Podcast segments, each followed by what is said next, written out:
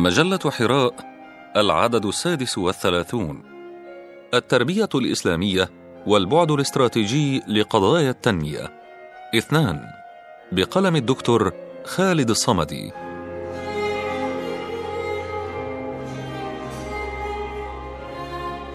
عبر النماذج التي سردناها في المقال الأول يظهر بجلاء أن التنمية الاقتصادية والاجتماعية والسياسية مرتبطة ارتباطا وثيقا بفلسفة التربية السائدة. وحتى ننقل القارئ من هذا المستوى التنظيري إلى المستوى التطبيقي نقوم بجولة عبر ميادين التنمية المعاصرة لرصد واقعها أولا ثم معرفة انعكاسات التربية الإسلامية على مستوياتها العملية لنعرف أن التربية الإسلامية في قطاع التكوين الذي يشكل الرافد الأساسي لمؤسسات التنمية مادة تذوب في كل التخصصات لتطبعها ببصمات الاستمرار الناجح والتخطيط المسؤول وليست مادة منعزلة أو متعلقة بتخصص دون آخر.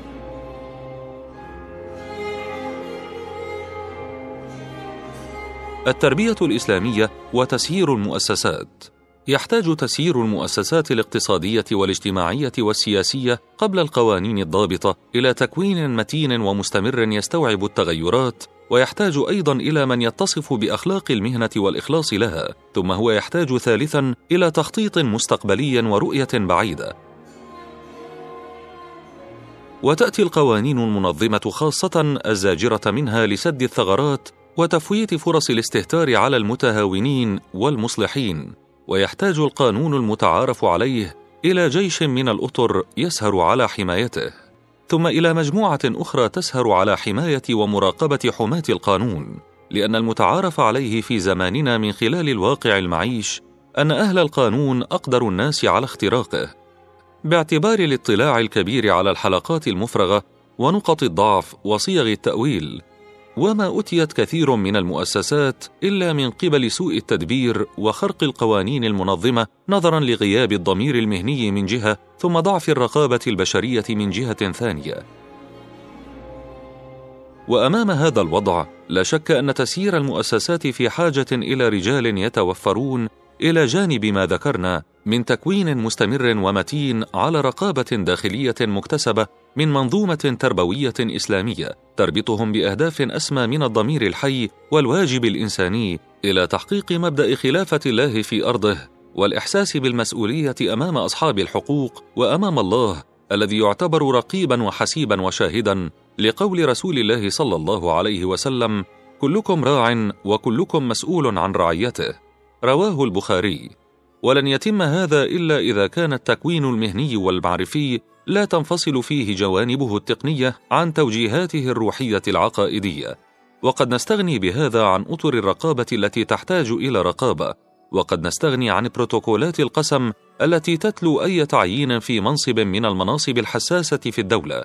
ولذلك لا نستغرب من كون الرسول صلى الله عليه وسلم معضدا بالوحي قضى ثلاث عشرة سنة في صقل الجانب العقائدي لدى الرجال الذين سيساهمون في بناء أول دولة إسلامية بالمدينة.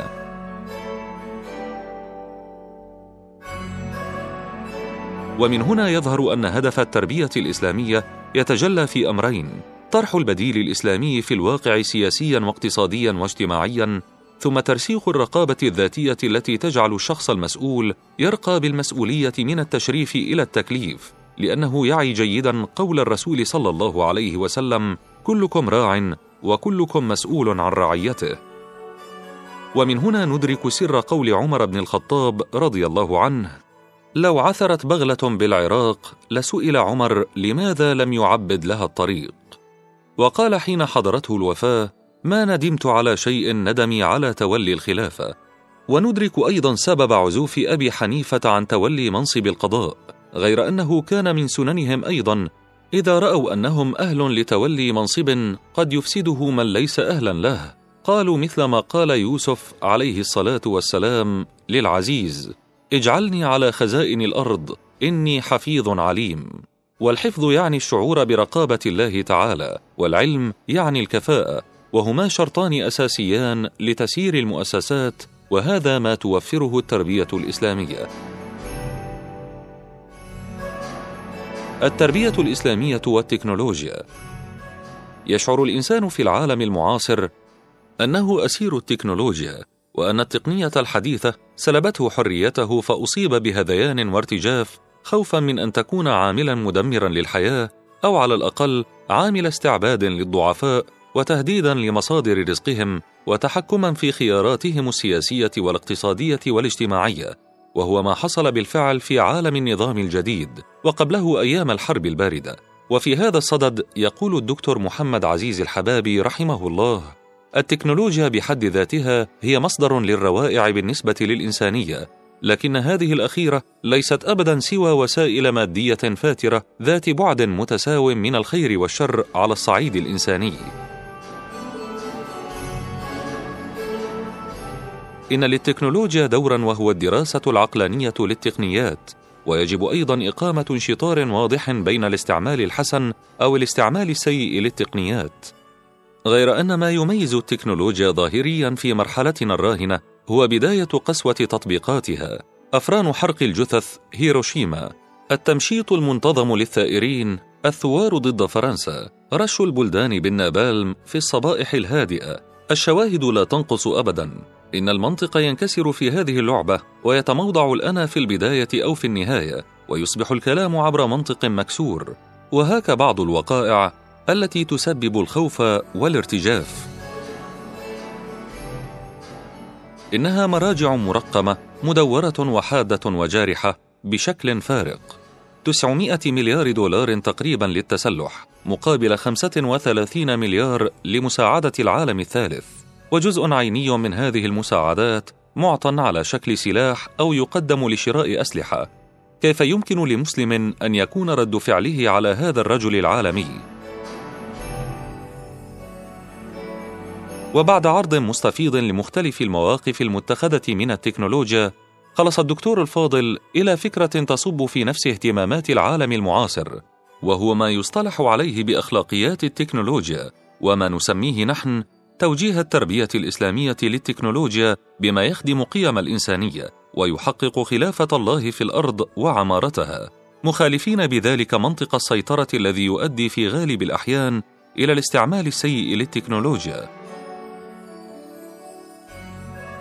يقول الدكتور محمد عزيز الحبابي وبالفعل فالإسلام والتكنولوجيا سوف يجدان وجه فائدة لكل منهما فالآلية المنتقدة من أجل تفلتها الجنوني سوف تأخذ وجها انسانيا والإسلام سوف يجد وثبته الجسور التي انتزعها منه التفاوت التاريخي وسوف يعود الإيمان قوة احتجاج متيقظة.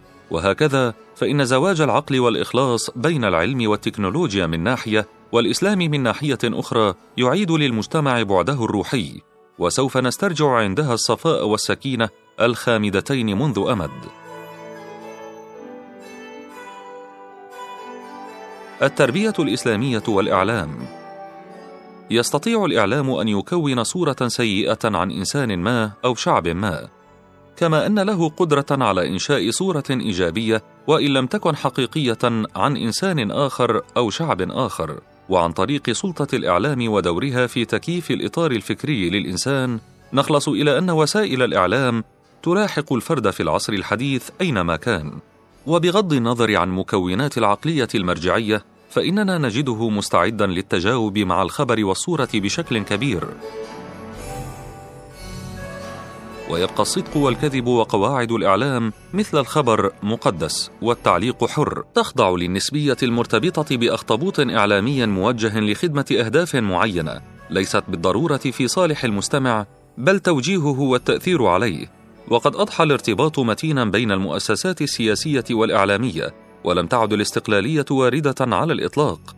فلن يمكن بأي حال أن تخرج توجهات محطات الإرسال التلفزيوني في الولايات المتحدة مثلا عما تخططه المؤسسة الحاكمة في إطار النظام العالمي الجديد. وكم كان الإعلام الغربي مقدمة ممهدة لضربات عسكرية موجعة في عدة مناطق من العالم عن طريق استدعاء العقلية الغربية باستعمال مصطلحات الإرهاب التطرف الشرعية الدولية التدخل لحماية حقوق الإنسان إعادة الأمل. فيشعر الشارع الأوروبي بالتعاطف مع العمليات العسكرية أو بالخوف على المصالح. ولقد أصبح المسلمون اليوم بعد فترات الانحطاط يعتمدون على وسائل الإعلام الأجنبية في مادتهم الإخبارية التي ترتبط في كثير من الأحيان بمركزية الغرب وفي كثير من الأحيان الأخرى بالمؤسسات الصهيونية التي تعمل عبر شركات دعاية إعلامية ترصد لها الأموال الطائلة لصناعة أبطال مزيفين وتهميش كل من يدور في فلك هذه المؤسسات أو يعمل ضدها. إننا نجد في الإسلام ضمانات الخبر الصادق واستقلال المؤسسة الإعلامية نظرا لتحملها المسؤولية في تحري الدقة انطلاقا من قوله تعالى: يا أيها الذين آمنوا إن جاءكم فاسق بنبأ فتبينوا أن تصيبوا قوما بجهالة فتصبحوا على ما فعلتم نادمين. وقوله تعالى: ما يلفظ من قول إلا لديه رقيب عتيد. وقوله صلى الله عليه وسلم: من كان يؤمن بالله واليوم الآخر فليقل خيرا أو ليصمت. إن ميدان الإعلام يحتاج إلى تربية وتكوين يضمنان توفر أخلاق المهنة، ويتحرر الإعلام ليصبح أداة ترشيد وتثقيف عوض أداة ضغط وتزييف، وذلك عن طريق تطعيم برامج التدريب بالتصوير الإسلامي سواء في المناهج أو المواد الدراسية، لأن الواقع الحالي يتحدث عن غياب أي حس إعلامي إسلامي عند معدي البرامج عموما أو عن خبرة ضعيفة عند معدي البرامج الدينية خصوصا. فلا هذا ولا ذاك نريد إنما نريد اعلاما متطورا منضبطا بالتوجهات التربوية الإسلامية وأساسيات الإعلام الحر النزيه التربية الإسلامية والبيئة حينما نتحدث عن البيئة فإننا نقصد كل ما يحيط بالإنسان مما سخر الله له في الكون من مخلوقات. قال تعالى والأرض مددناها وألقينا فيها رواسي وأنبتنا فيها من كل شيء موزون وقد تحدثت كثير من الدراسات عن البيئة وعوامل تلويثها فتحدثت عن تلوث المياه وعن تلوث الهواء والتربة والغذاء والتلوث الضوضائي. وتلوث الطبقات الجوية واستنزاف الثروات الطبيعية وأشارت بأصابع الاتهام إلى الإنسان عبر أنشطته الصناعية التي خلفت نفايات خطيرة وأنشطته العسكرية التي خلفت دمارا وخرابا للبيئة. يبقى مفعوله عبر الحقب والأزمان. ومخزون العالم من أسلحة الدمار الشامل يكفي لتدمير الكرة الأرضية.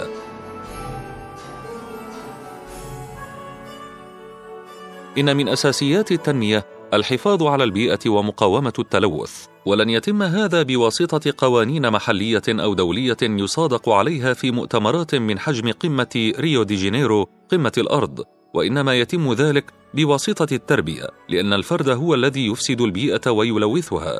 قال تعالى ظهر الفساد في البر والبحر بما كسبت أيدي الناس ليذيقهم بعض الذي عملوا لعلهم يرجعون إن غياب هذا الحس التربوي الإنساني هو الذي يجعل الغرب يصدر نفاياته إلى بلدان العالم الثالث بما في ذلك النفايات النووية المشعة مقابل عقد صفقة مع نظام حاكم في بلد جائع وفقير ومريض. إن غياب هذا الحس هو الذي يجعل الصناعات الغربية تصب الأطنان من النفايات في عرض البحر. إن الفرق كبير بين الفكر والممارسة وكبير بين التخلص من النفايات والمحافظة على البيئة. إن الإسلام حينما تحدث عن الطهارة الحسية المعنوية فإنما ربط ذلك بالتصور العقائدي والعبادي. ربط الطهارة بالشعائر التعبدية حيث لا تجوز من دونها. ولا تخلو تعليمات الإسلام في كل الميادين من إجراءات لحماية البيئة. فحينما تحدث عن الماء وهو المكون الرئيسي للبيئة ربطه بالحياة قال تعالى وجعلنا من الماء كل شيء حي. لذلك نهى الرسول صلى الله عليه وسلم عن تلويثه في الحديث الذي رواه أبو هريرة حيث قال لا يبولن أحدكم في الماء الدائم ولا يغتسل فيه. وبالقياس يكون النهي بهذا الحديث عن كل ما يلوث الماء وحينما يتحدث عن الحروب ومخلفاتها ينهى عن حرق المزروعات وتدمير مقومات الحضارة. لأن الحرب في الإسلام استثناء من قاعدة السلام. يقول أبو بكر الصديق رضي الله عنه في وصيته لأسامة بن زيد قائد الجيش الإسلامي إلى الشام ولا تقطعوا شجرة مثمرة ولا تذبحوا بقرة ولا بعيرا إلا للأكل. وعن التصرفات العامة للإنسان في تعامله مع بيئته عبر الرسول صلى الله عليه وسلم أن إماطة الأذى عن الطريق صدقة. فعن أبي برزة رضي الله عنه قال قلت يا نبي الله علمني شيئا أنتفع به. قال اعزل الأذى عن طريق المسلمين. التربية الإسلامية وأهداف البحث العلمي. إن الأخذ بالمنهج الإسلامي في مجالات البحث العلمي يجب أن يقبل على أنه حقيقة منطقية وضرورة حضارية. ويكفي شاهدا على ذلك أن علوم الكون والحياة إسلامية بطبيعتها لأن موضوع البحث فيها هي كل خلق الله في كتابه المنظور ومن هنا كانت إسلامية المنهج العلمي أو أسلمته صورة حضارية ملحة لضمان مواصلة التقدم العلمي التقني مع الحفاظ على إنسانية الإنسان.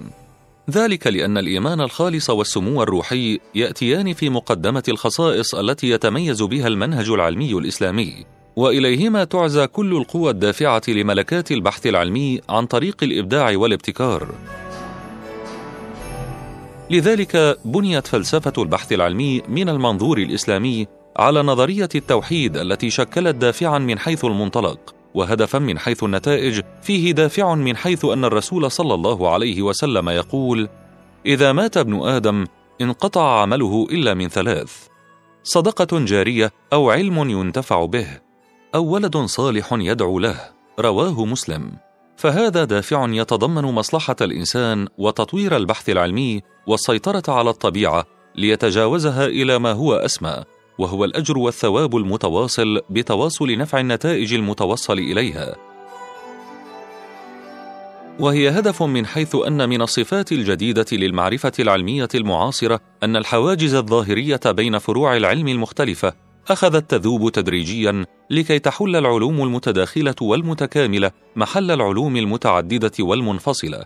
ولقد توقع هيزنبرغ هذه النتيجة للعلوم المعاصرة عندما ذكر في محاضرة ألقاها بجامعة ليزك عام 1941 للميلاد أن فروع العلم المختلفة قد بدأت في الانصهار في وحدة كبيرة وحول فكرة العلم الموحد.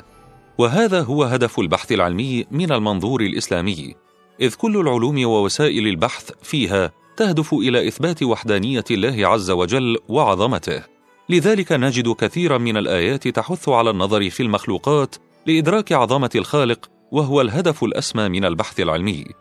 وهكذا تدفع التوجيهات الإسلامية الباحث العلمي إلى تصحيح النية في البحث وتوجيهه إلى ما هو أسمى من المصلحة الظرفية. وفي هذا التصحيح دفع قوي وتجاوز للصعاب وترشيد في طبيعة توظيف النتائج لخدمة الإنسان وتحقيق الخلافة في الأرض. الخاتمة. بعد هذه الجولة مع مختلف جوانب التنمية وبيان تأثرها بالتوجيه التربوي الإسلامي نستنتج ما يلي: واحد: إن ربط التربية الإسلامية بالتنمية لا يعني إيجاد مناصب الشغل لتوظيف طاقة الخريجين بقدر ما يرتبط ذلك بالهيكلية الحضارية العامة، فكل فرد مساهم في هذه الهيكلة عليه أن يأخذ من الكفايات ما يضمن معه التوجيه السليم نحو خدمة الحضارة البشرية. اثنان: إن خريجي الدراسات الإسلامية من المتخصصين أبعد الناس من أن تطالهم البطالة باعتبار الحاجة الماسة في مؤسسات التربية والتكوين إلى هذا التخصص لتحقيق استراتيجية تنموية منضبطة مع السياسة العامة المرسومة للتعليم والتكوين. وفي هذا الإطار تندرج دعوة أستاذنا الجليل محمد بلبشير الحسني إلى تدريس مادة اللغة العربية والثقافة الإسلامية في كل مؤسسات التربية والتعليم والتكوين بمختلف شعابها.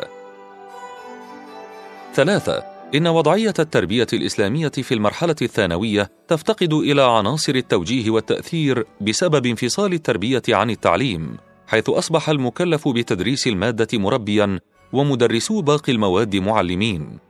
والمطلوب في اعتقادي ليس الرفع من عدد ساعات المادة في شكلها الحالي وإنما تطعيم مقررات باقي المواد بما يخدم أهداف التربية الإسلامية في إطار نظرية الوحدة والفروع مع إقرار نظام الوحدات بخصوص العلوم التشريعية. فقه حديث تفسير عقائد. مركزين من حيث المحتوى على ما يستجيب بطبيعة المرحلة التي يمر بها المتربي المتعلم.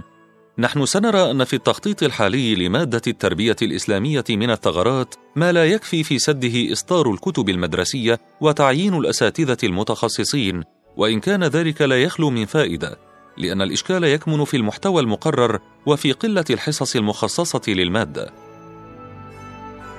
أربعة إن التربية الإسلامية فلسفة عامة توجه الفعل الحضاري الإنساني إلى التوفيق بين متطلبات الحياة المادية والغاية العلوية التي تتمثل في خلافة الله في الأرض. بعدما أدخلت الفلسفات المادية الإنسان في تجارب مرة وسراديب مظلمة فقد معها التوازن. تلك جملة أفكار أضعها بين يد كل المخططين المبرمجين للتعليم لمعرفة أوجه الربط بين التربية الإسلامية الحقه واستراتيجية التنمية. فيقرر من المواضيع ما يرتبط حقا بهذا المفهوم مثل قضايا الحرب والظلم والاستعمار والاضطهاد العنصري ومشاكل الجوع والحرمان وأخطار التلوث البيئي والنفسي والعقائدي وسوء استخدام التكنولوجيا وتناقص الموارد الغذائية والموارد الطبيعية والتحلل الأخلاقي والانفصال عن الفطرة وقضايا أخرى لا يمكن للمجتمع أن يعيش دون أن يهتم بها ويصل إلى وسائل أخرى.